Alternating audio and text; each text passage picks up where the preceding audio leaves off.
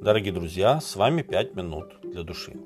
Один человек каждое утро и вечер проходил мимо соседского двора, в котором в кресле качалки отдыхала женщина, а рядом лежала и скулила собака. Один день скулит, второй, третий. В конце концов этот человек не выдержал и обратился к хозяйке собаки. «Я заметил, что ваша собака постоянно скулит. С ней, наверное, что-то не так?» На что женщина ответила – так это она улеглась на торчащий гвоздь. Тогда сосед, смущенный ее ответом, спросил, так пусть она встанет с этого гвоздя?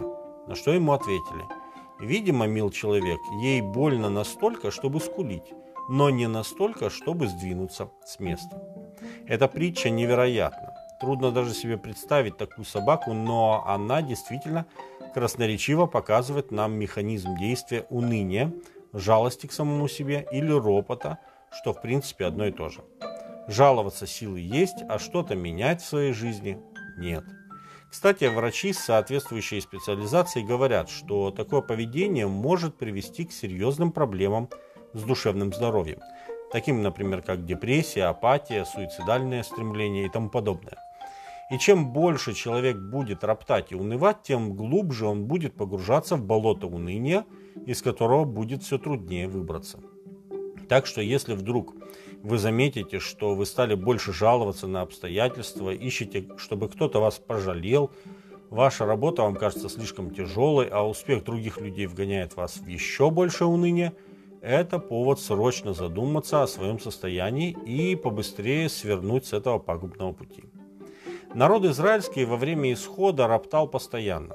То им не нравилось, как руководит Моисей, то они роптали от того, что не верили, что могут получить наследие ханаанскую землю. Они роптали даже на ежедневный небесный хлеб, над которым они не трудились, и все, что им нужно было, это просто собирать его. Но они роптали, говоря, кто накормит нас мясом. Мы помним рыбу, которую ели даром в Египте, огурцы, дыни и лук. Числа 11, с 4 по 6 текст. В состоянии жалости к себе человек уже не может воспринимать реальность правильно и дать объективную оценку прошлому. Они вспомнили маленький кусочек из жизни в Египте, когда у них была разнообразная еда, и это воспоминание затмило столетия рабства, унижения и непосильного труда. Как же уберечь себя от этой ловушки? Во-первых, будьте благодарны. 1 Фессалоникийцам 3.9.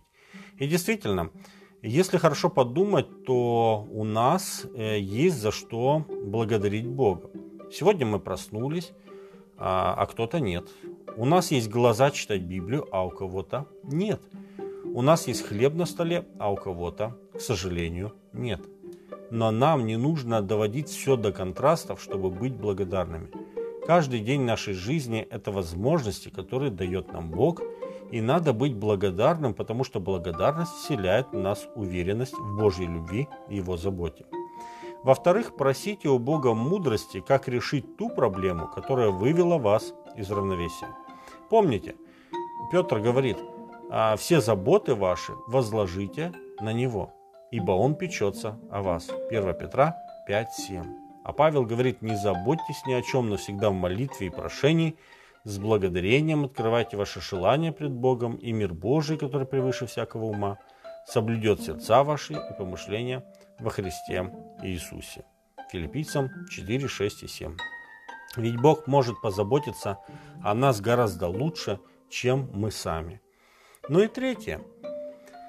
Ободряйте и помогайте другим. Не о себе только каждый заботится, но каждый и о других. Филиппийцам 2.4. Помогая другим, мы помогаем себе. Дорогие друзья, сегодня с самого утра поблагодарите Господа, откройте Ему то, что вас беспокоит – просите Его применить вас на Его ниве в качестве инструмента в Божьих руках. Если это станет вашей привычкой, ваше сердце будет наполняться радостью и счастьем. Ведь веселое сердце благотворно, как врачество, а унылый дух сушит кости. Книга притчи 17.22. С вами были 5 минут для души. thank you